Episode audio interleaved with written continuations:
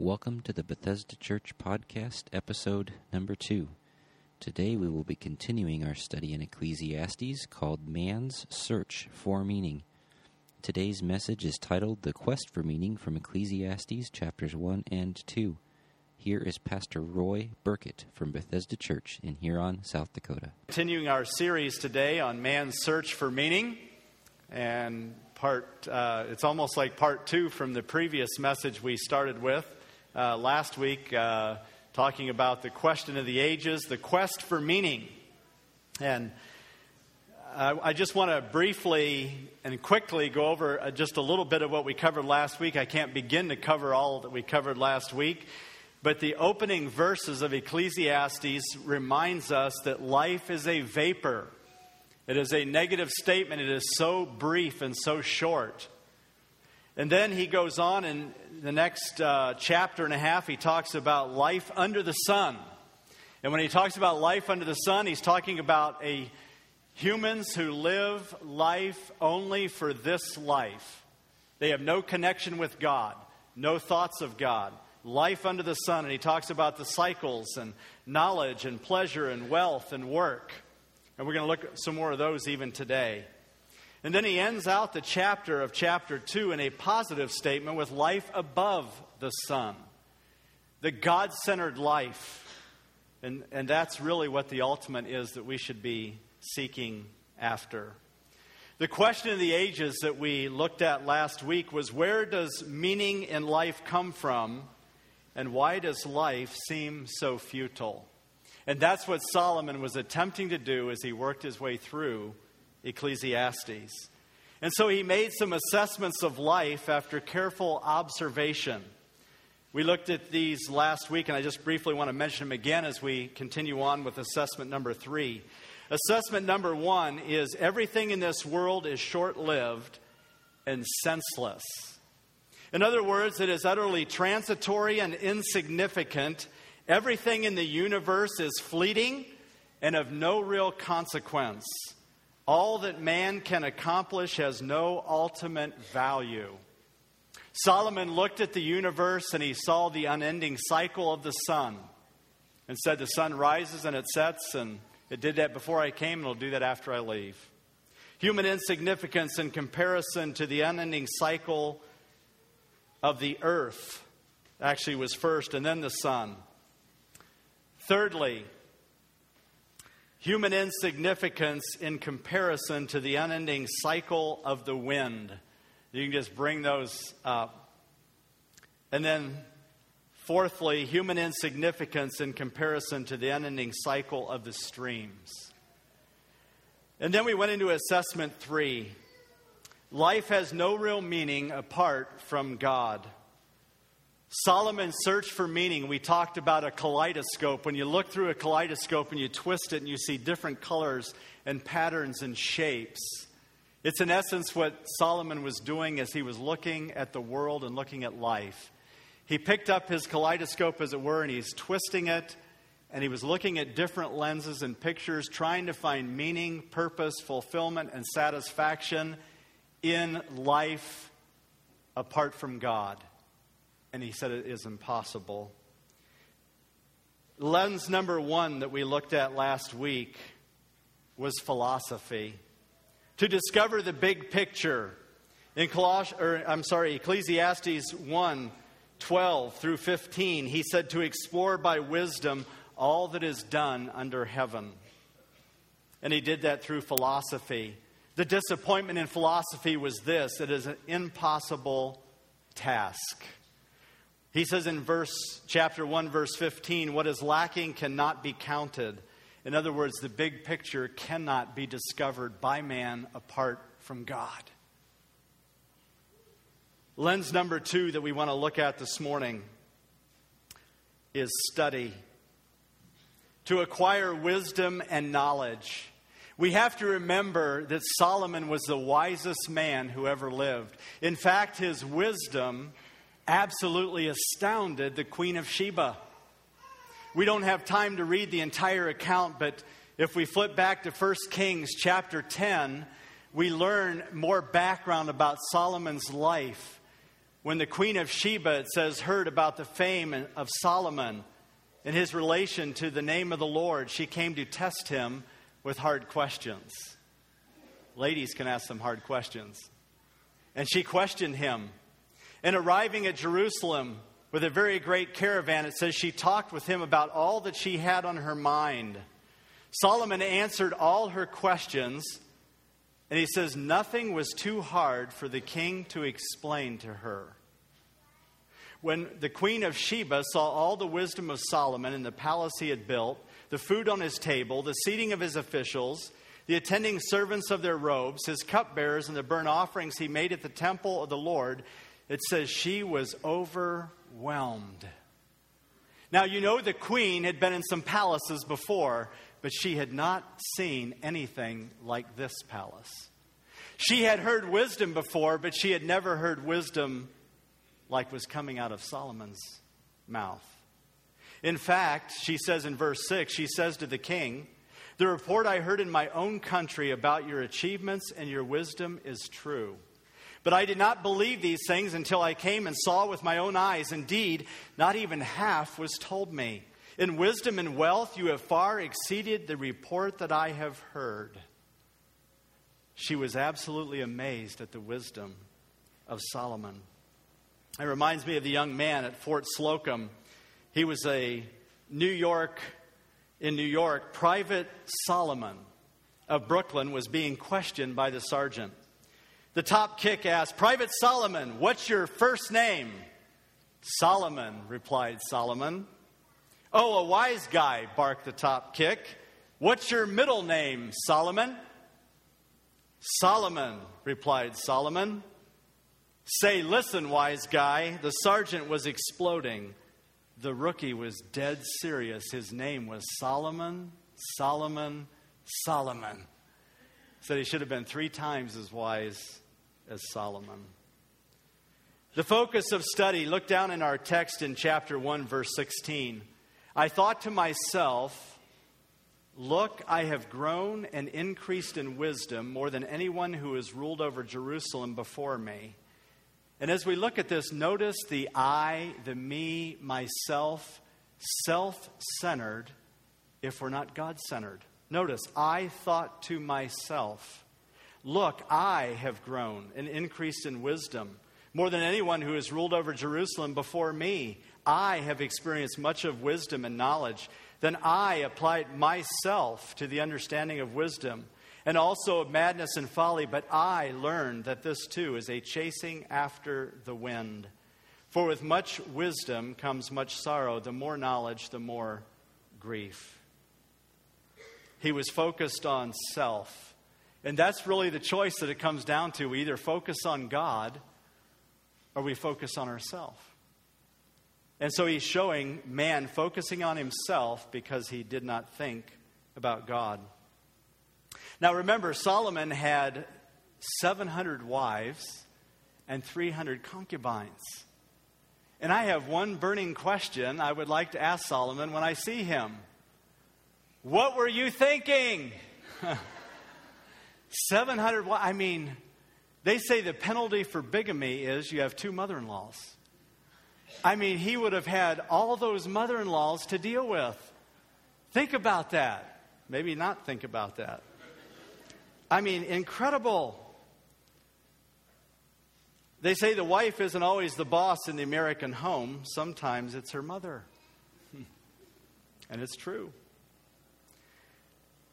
Each morning, it has been said historically that each morning, all of the thousand wives would actually prepare a breakfast for Solomon in hopes that he would come and have breakfast with them.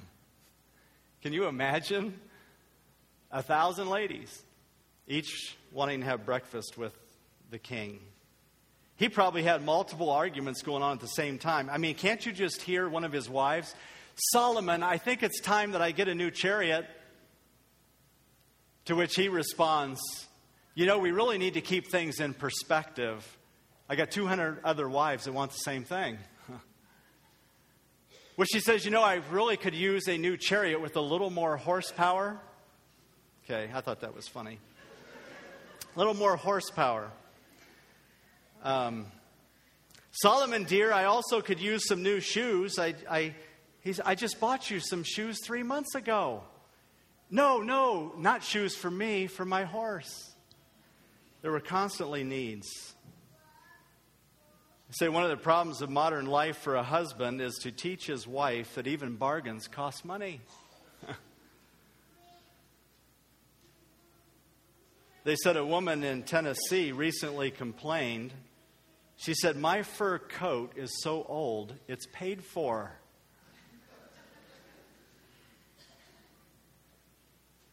Said 60% of the country's wealth is in the hands of women. They're allowing men to hold the other 40% because their handbags are full. If you don't think that's true, look at the size of women's handbags and the size of a man's wallet, okay? I mean, there is no comparison. I mean, it's just incredible. All right, what about the disappointment in wisdom? Sometimes he says this effort is like chasing wind, it is endless and fruitless.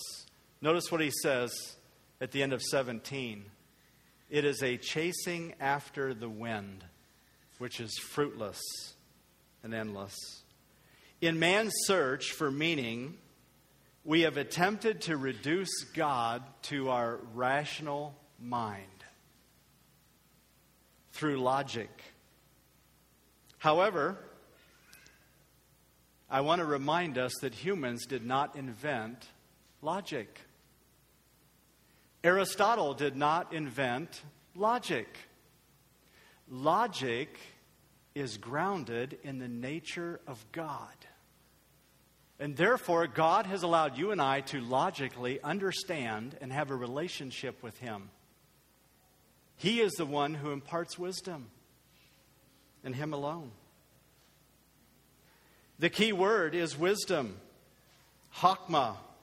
Our memory verse for this week, and actually last week because we didn't get to wisdom, is For the Lord gives wisdom, and from his mouth come knowledge and understanding. The source of all wisdom is a personal God who is holy, righteous, and just. His wisdom is expressed against the background of his omnipotence and his omniscience. By his wisdom, it says, he numbered the clouds. He called the stars by name. He spoke the world into existence. By his wisdom, he upholds the world by the word of his power. In fact, back in Job, chapter 28, I only have a moment to read this, but if you get a chance, Write down Job 28 and read the whole chapter. But it says in verse 20, Where does then does wisdom come from?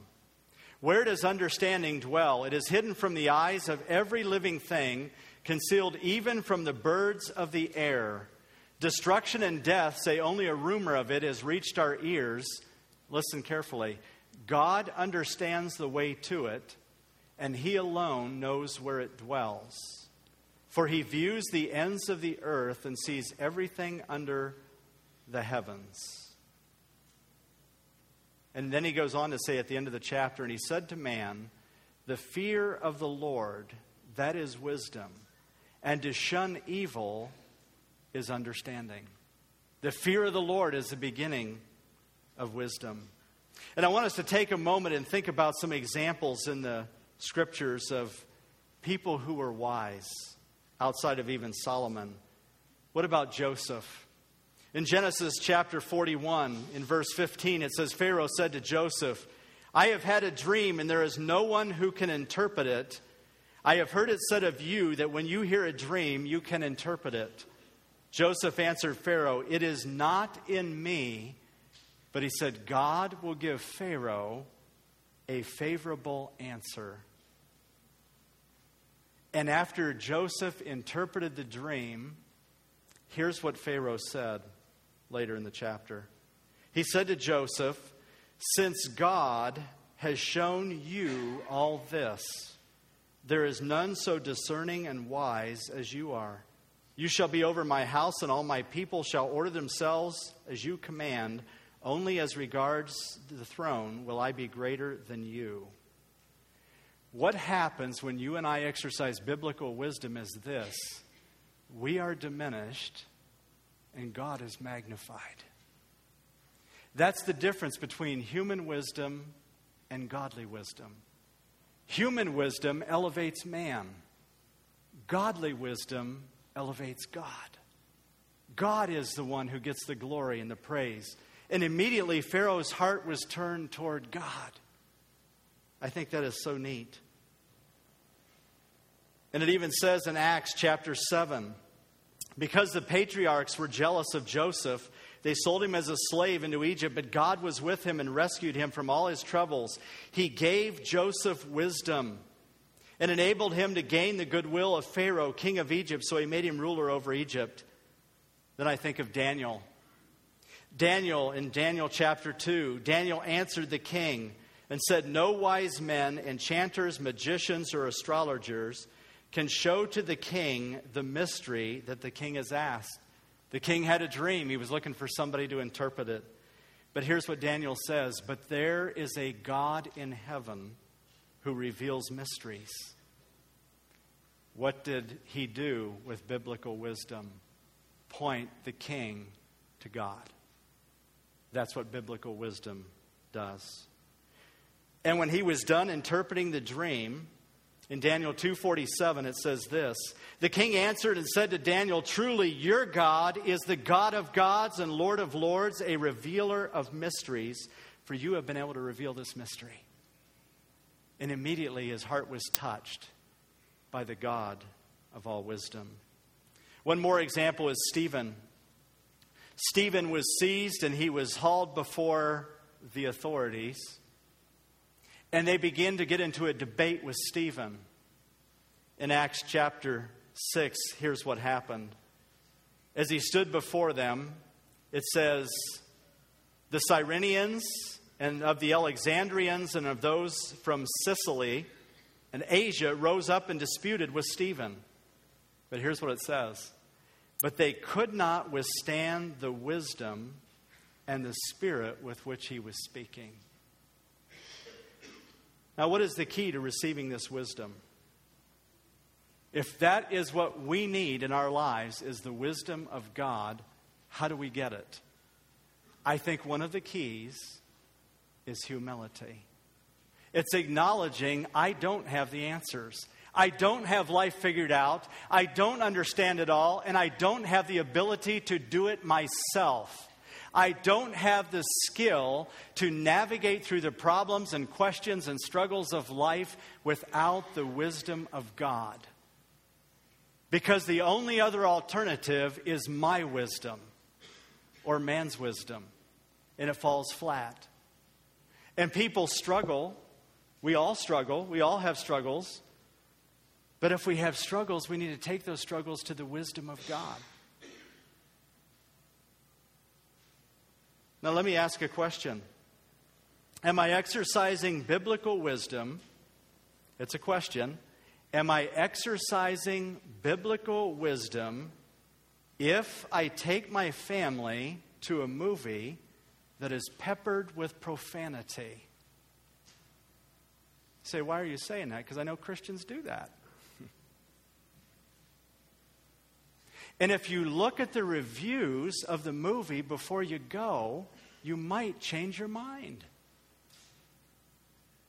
It's changed mine many times. I looked up some movies that are being shown right now. Let's give me an example Fast and Furious 6. Movie recently out. 60 vulgarities in that movie. If you go to that, are you really exercising biblical wisdom and promoting God's kingdom? It's a question. I don't know. I mean, I, I know for me, Star Trek Into Darkness, 35 profanities. The internship, which just opened this weekend, 70 plus profanities.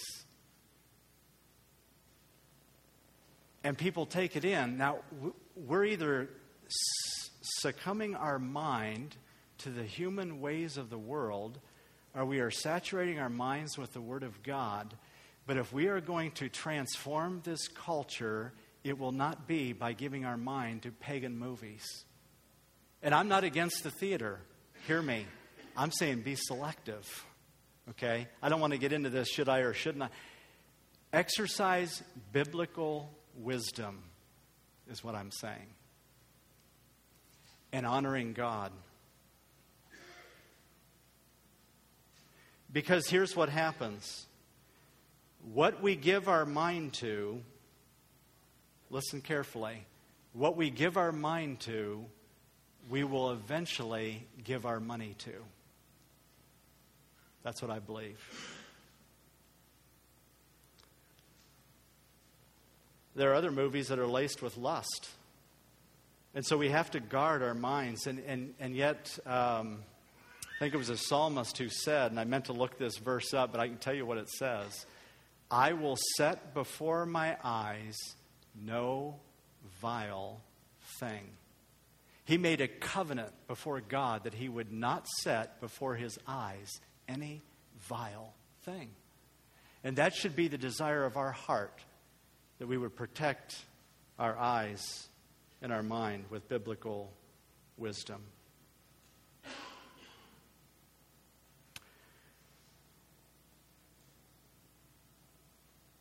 Thoughts that are not grounded in biblical truth will skew man's ability to discern properly. Let me say that one more time. Thoughts that are not grounded in biblical truth will skew man's ability to discern properly. So Solomon said, You know, wisdom is there, the wisdom of the world, but I need biblical wisdom. He picks up his kaleidoscope again and he twists it again, and this time it focuses on pleasure. Lens number three is pleasure. Just have fun. Eat, drink, and be merry, for tomorrow we die. Might as well enjoy everything you can. Indulge in pleasure. He wanted to indulge in pleasure to find out at the bottom of the barrel does he find meaning and satisfaction and purpose in life? He finds the same thing disappointment. Fun and laughter provide no meaning to life either. After it is all over, nothing has been gained. Pleasure. We get pleasure from hedonism. Hedonism has its roots in the early Greek philosophies of Aristippus of Cyrene, and more notably, Epicurus. The root word from which we derive hedonism and hedonistic is the Greek word hedon, which means pleasure. The teaching here would hold to the idea that pleasure is the principal good in human life. What brings delight, gratification, or enjoyment results from indulgence in any wide range of activities that give opportunity for emotional satisfaction.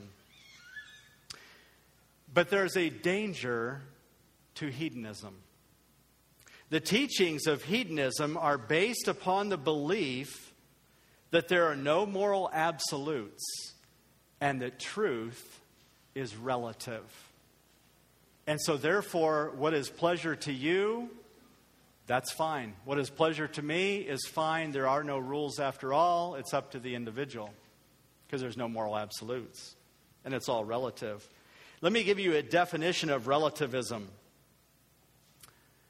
Relativism is the belief that what can be known, especially in relation to moral issues, is dependent upon one's own personal views, your own personal views, or the collective beliefs of one's culture.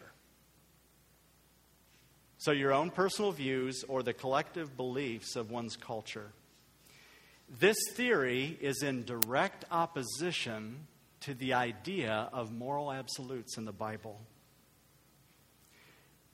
An absolute, what is a moral absolute? A moral absolute is an absolute that something is true for all peoples at all times, and it never changes. For instance, murder. Murder is wrong all the time for all people in all places. To murder a person, it is wrong. It has always been wrong, and it will always be wrong. Now, I'm going to talk about three types of relativism, and I just want you to hear these. I, I uh, got this out of the Popular Encyclopedia of Apologetics, and they kind of overlap, so I hope it, it makes sense to you. But the biggest thing is, is understanding that really comes from our own personal opinions and ideas and that of the culture. But the first one is subjective relativism. And actually, the first two are, are somewhat closely aligned, but subjective, and go ahead and put the next one up there conventional relativism.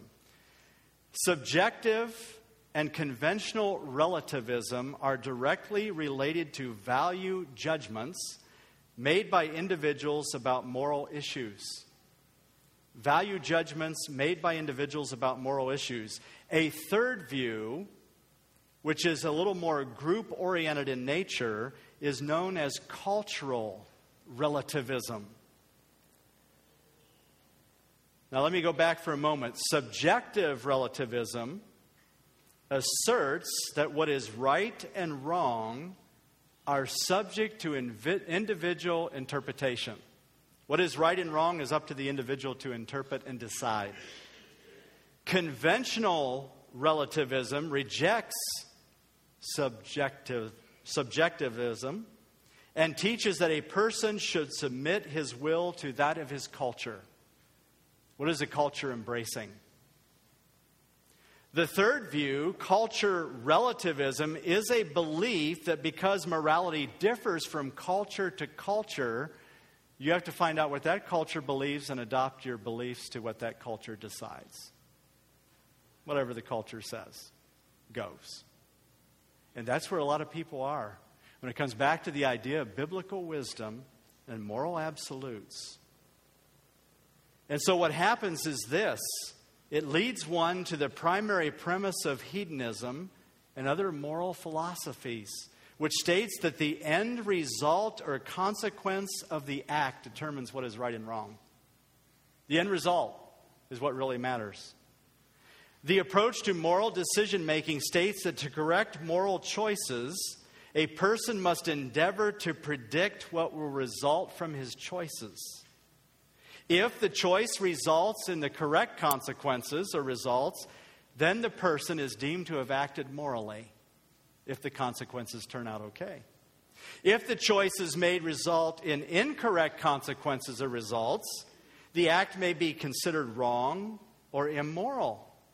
However, it brings a pivotal question to mind How does one determine or calculate the correctness of an act?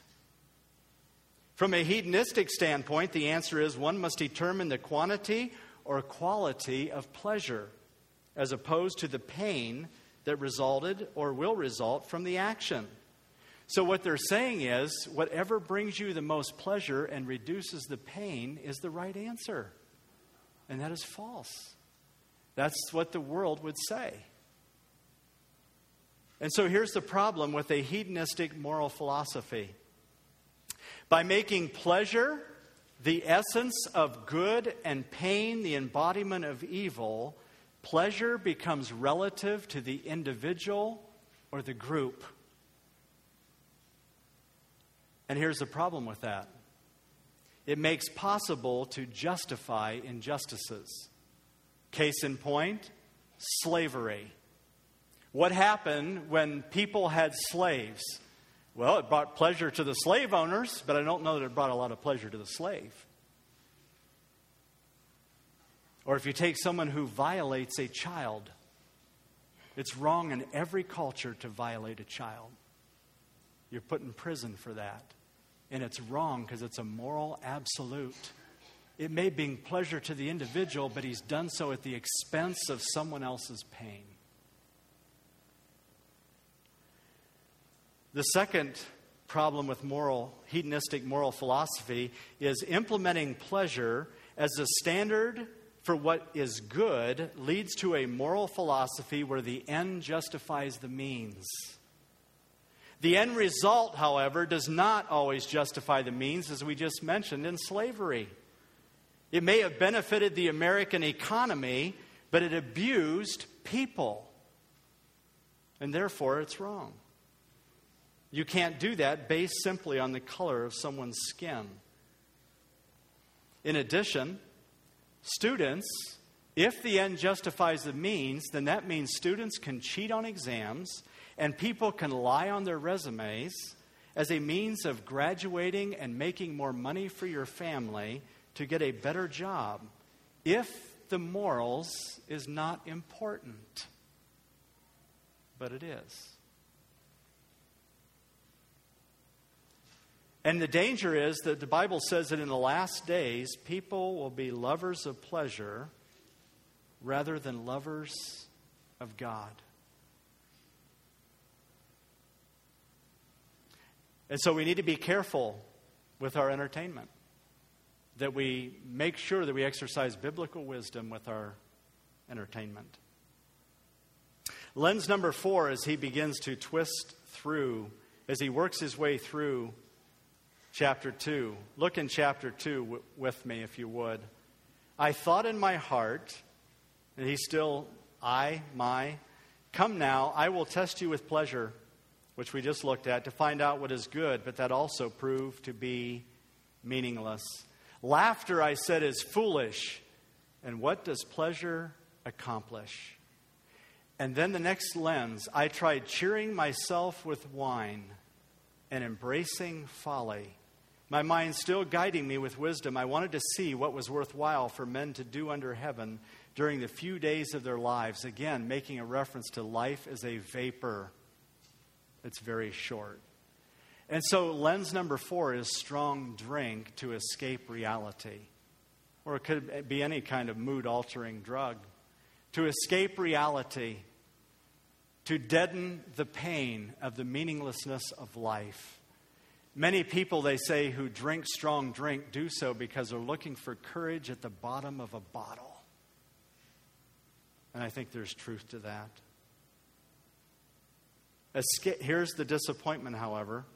Escaping reality does not answer the nagging question of the meaning of life. And so, strong drink is not the answer either. Not to bring meaning and purpose and fulfillment in life. He goes on. Look in verse 4. I undertook great projects. I built houses for myself and planted vineyards. I made gardens and parks and planted all kinds of fruit trees in them. I made reservoirs to water groves of flourishing trees. I bought male and female slaves and had other slaves who were born in my house. I also owned more herds and flocks than anyone in Jerusalem before me. I amassed silver and gold for myself and treasures of kings and provinces.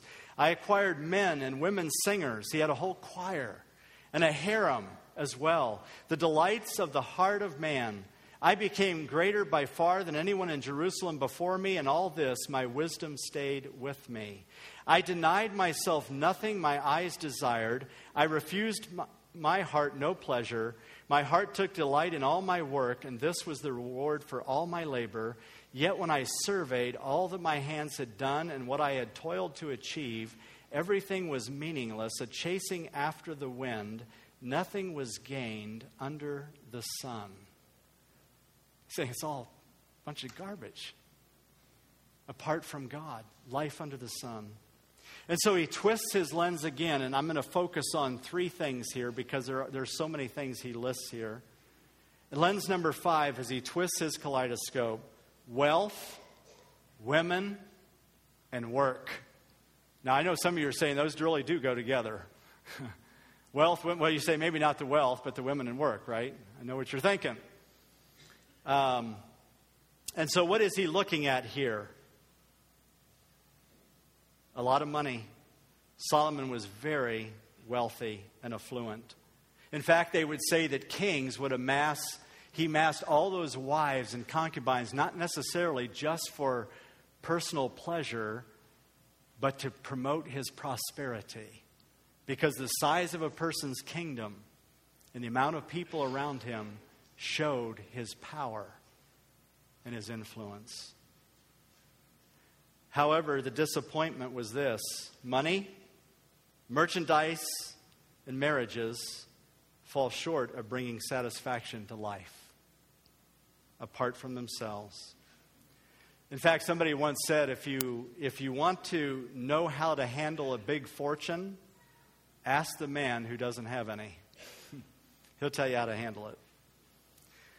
But we are driven for more, are we not? And it starts way down here. We're driven for more. It reminds me of the cartoon I saw the other day in the newspaper. The little boy came up to his mother or whatever and said, Can I put my tooth under Eric's pillow? Because his tooth fairy gives more money than ours. I thought that was cute. They say nothing makes a woman's clothes go out of style faster than her husband's raise in salary. King Solomon was wealthy. He drafted a labor force out of Israel, they said, that numbered 30,000 men. He had 70,000 burden bearers and 80,000 stone cutters in the hill country. And he had as well as 3,300 chief officers who were over the work. They say he received over 25 tons of gold every year. He had 500 shields of hammered gold and overlaid his ivory throne with gold. He owned 4,000 stalls for his many horses. Wouldn't want to have to clean those, would you? His kingdom extended from the Euphrates River to the land of the Philistines and the border of Egypt.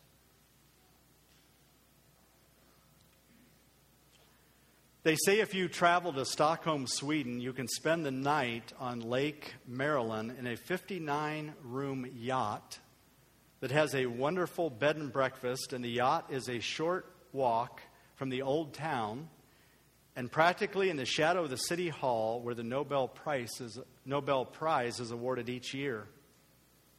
If you would have traveled to Hong Kong in April of 1999 on April 26, you could have bid at the Sotheby's auction for an Imperial Famille Rose Cup for the Yongzheng period. And listen to this the cup sold eventually for seventeen million eight hundred and forty thousand Hong Kong dollars. Vigée Le Brun's 1787 oil painting of her daughter Julie is a beautiful example of maternal love and artistic expression.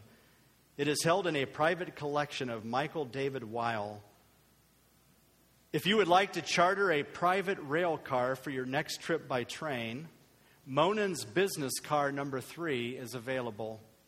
It features a master bedroom with upper and lower berths, a roomette, one fold down Murphy bed, one convertible sofa, one marble tub, a shower, a dining room, meal service, an observation lounge, an open rear platform, a stereo, a television, a VCR, cellular and terminal phones, and all wood interior. You may be asking, what do all these things have in common? There is a common denominator to all four of these. Some of you may remember the name F.W. Woolworth. He was the founder of the Woolworth chain of stores, and he made one of the largest fortunes in the world by the early 1900s. A portion of this fortune, more than $50 million, was given to his granddaughter, Barbara Hutton, when she turned 21 in 1933. Although she was one of the richest women in America, she was never able to find personal happiness. She married seven times, including among her husbands a prince, a count, and an actor, Cary Grant. Hutton spent her life battling drug and alcohol dependency and anorexia and her numerous divorces left her almost bankrupt. When the reclusive Hutton finally died at age 66, she weighed less than 100 pounds and she only had $3,000 left to her name. What do those four items I mentioned earlier have in common? At one time, all of them were owned by Barbara Hutton.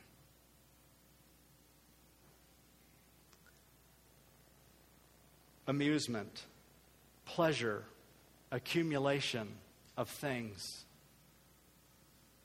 If I am attracted to something or someone, I want it. I want to experience it. That's what Solomon was saying. Apart from God, we will chase after all of that stuff, and it's meaningless. Now, I do want to say wealth is not evil, it is not wrong. God blessed Solomon with money, with wealth, with possessions. It's keeping it in perspective. It's keeping our life above the sun so that we're careful that we own them and they don't own us. I know we have some very giving people in our church. And you know, as I thought about this message, I thought about my own life. And I thought, you know, if I had more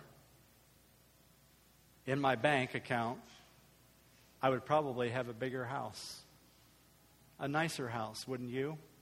Isn't that the way we think?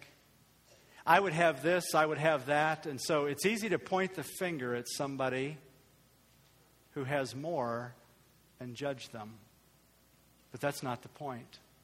The point is that we exercise biblical wisdom and we take life from God's perspective and honor Him with everything we have to bring Him the greatest glory. Let's stand for a word of prayer.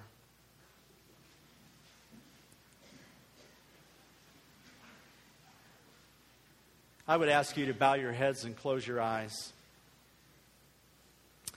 And I just want to ask you how about your quest for meaning? Where are you getting it from? Are you getting it from God's Word, biblical wisdom?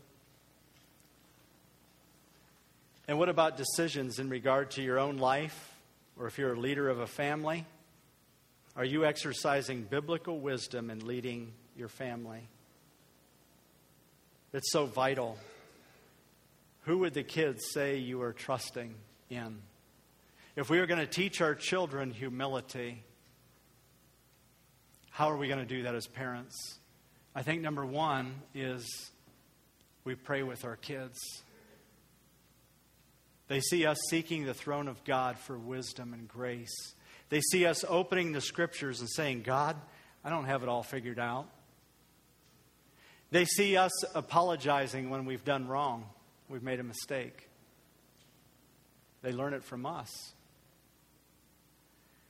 The greatest discipleship that we need to be involved in as parents is in our own home, discipling our children, taking time to invest in them spiritually so they have biblical wisdom and grow in grace and knowledge of the Lord, to challenge them to have a biblical worldview and not adopt the philosophy of the world or of the culture.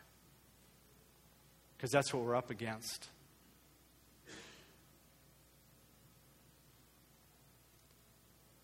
Maybe you're a grandparent here.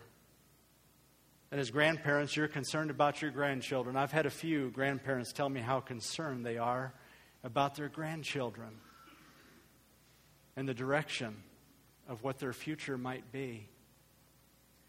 Would you do your part in investing in your grandchildren? Take them under your wing. Share your testimony with them. Pray with them. Don't just sit back. Make an investment in their life for time and eternity.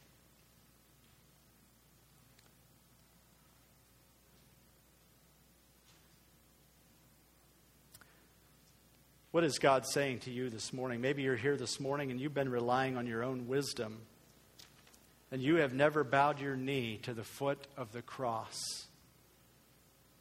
And maybe things aren't going well for you right now. And it's time to say, you know, I recognize my bankruptcy now apart from biblical wisdom, and I need to give my life to Christ. Is that you this morning?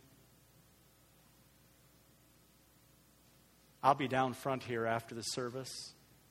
Would you seek me out if you would like to invite Jesus Christ into your life today?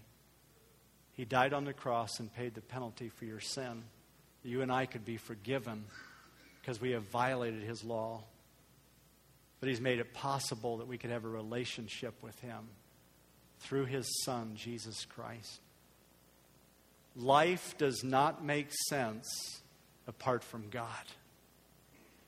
It just doesn't. There's no reason for us to be here except to bring glory to God and to honor Him. And it is a challenge in this day and age. And I would implore you and challenge you before you do engage in entertainment, research it. Go to pluggedinonline.com. That's where I went. I just went and looked those up pluggedinonline.com, and it showed me language, sexuality, all those things are listed. And, is that, and then you have to ask the question is that what I want my family to learn? Who's going to teach your kids? The pagan people or God's wisdom? They're going to be subject to enough things in the world and we need to be careful.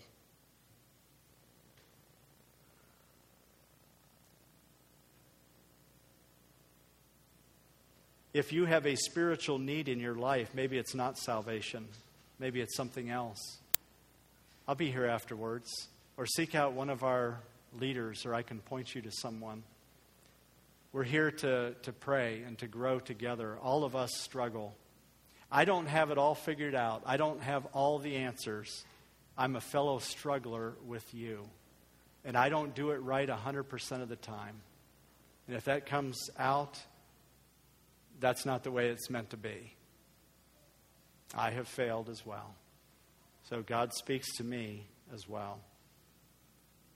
Let's pray. Lord Jesus, we thank you for the power of your word. Lord, we live in exciting times because there's such a need. There's such a need for the gospel. Man is desperately searching for answers because life is empty, it is futile, it is aimless, and there's no purpose, and there's no hope apart from you. And Lord, we thank you that you have given us hope in the gospel. And Father, we know that we fail you at times. We know that we fall short of your glory. We know that we don't always do those things that are pleasing to you. And I pray for myself and I pray for my brothers and sisters in Christ. God, would you forgive us for those times that we fail you? And would you help us to renew our commitment to set no vile thing before our eyes? To make sure that we are exercising biblical wisdom in the choices we make, and that we are taking advantage of the time and opportunity you give us to invest in the lives of the precious children you have blessed us with and grandchildren, how we need to pray with them and for them how we need to encourage them and instruct them in the ways of the Lord because the days are evil. God, help us to take that upon us with your help and your grace and to impress upon them the truths of Scripture so that they will walk in obedience to you and they will be transformers of the culture and not merely cave into it. Father, as I think about our outreach this summer, there'll be a lot of people that we will rub shoulders with who are searching for meaning. And they might be at their wits' end. There'll be children who are living in confusion, emotional hurt, and pain. And God, may we be able to help point them to Christ the one who can heal, the one who can forgive, the one who can re- reconcile them to you. Lord, we thank you for that.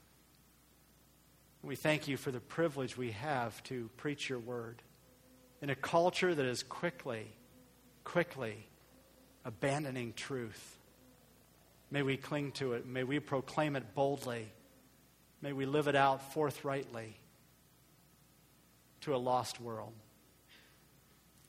Lord, if there's one here today who has not accepted Christ, I pray that your Holy Spirit would convict them of their sin and they would come to the foot of the cross and confess their sin to you and receive the righteousness of Christ, the forgiveness for their sins, who will have their sins removed as far as the east is from the west.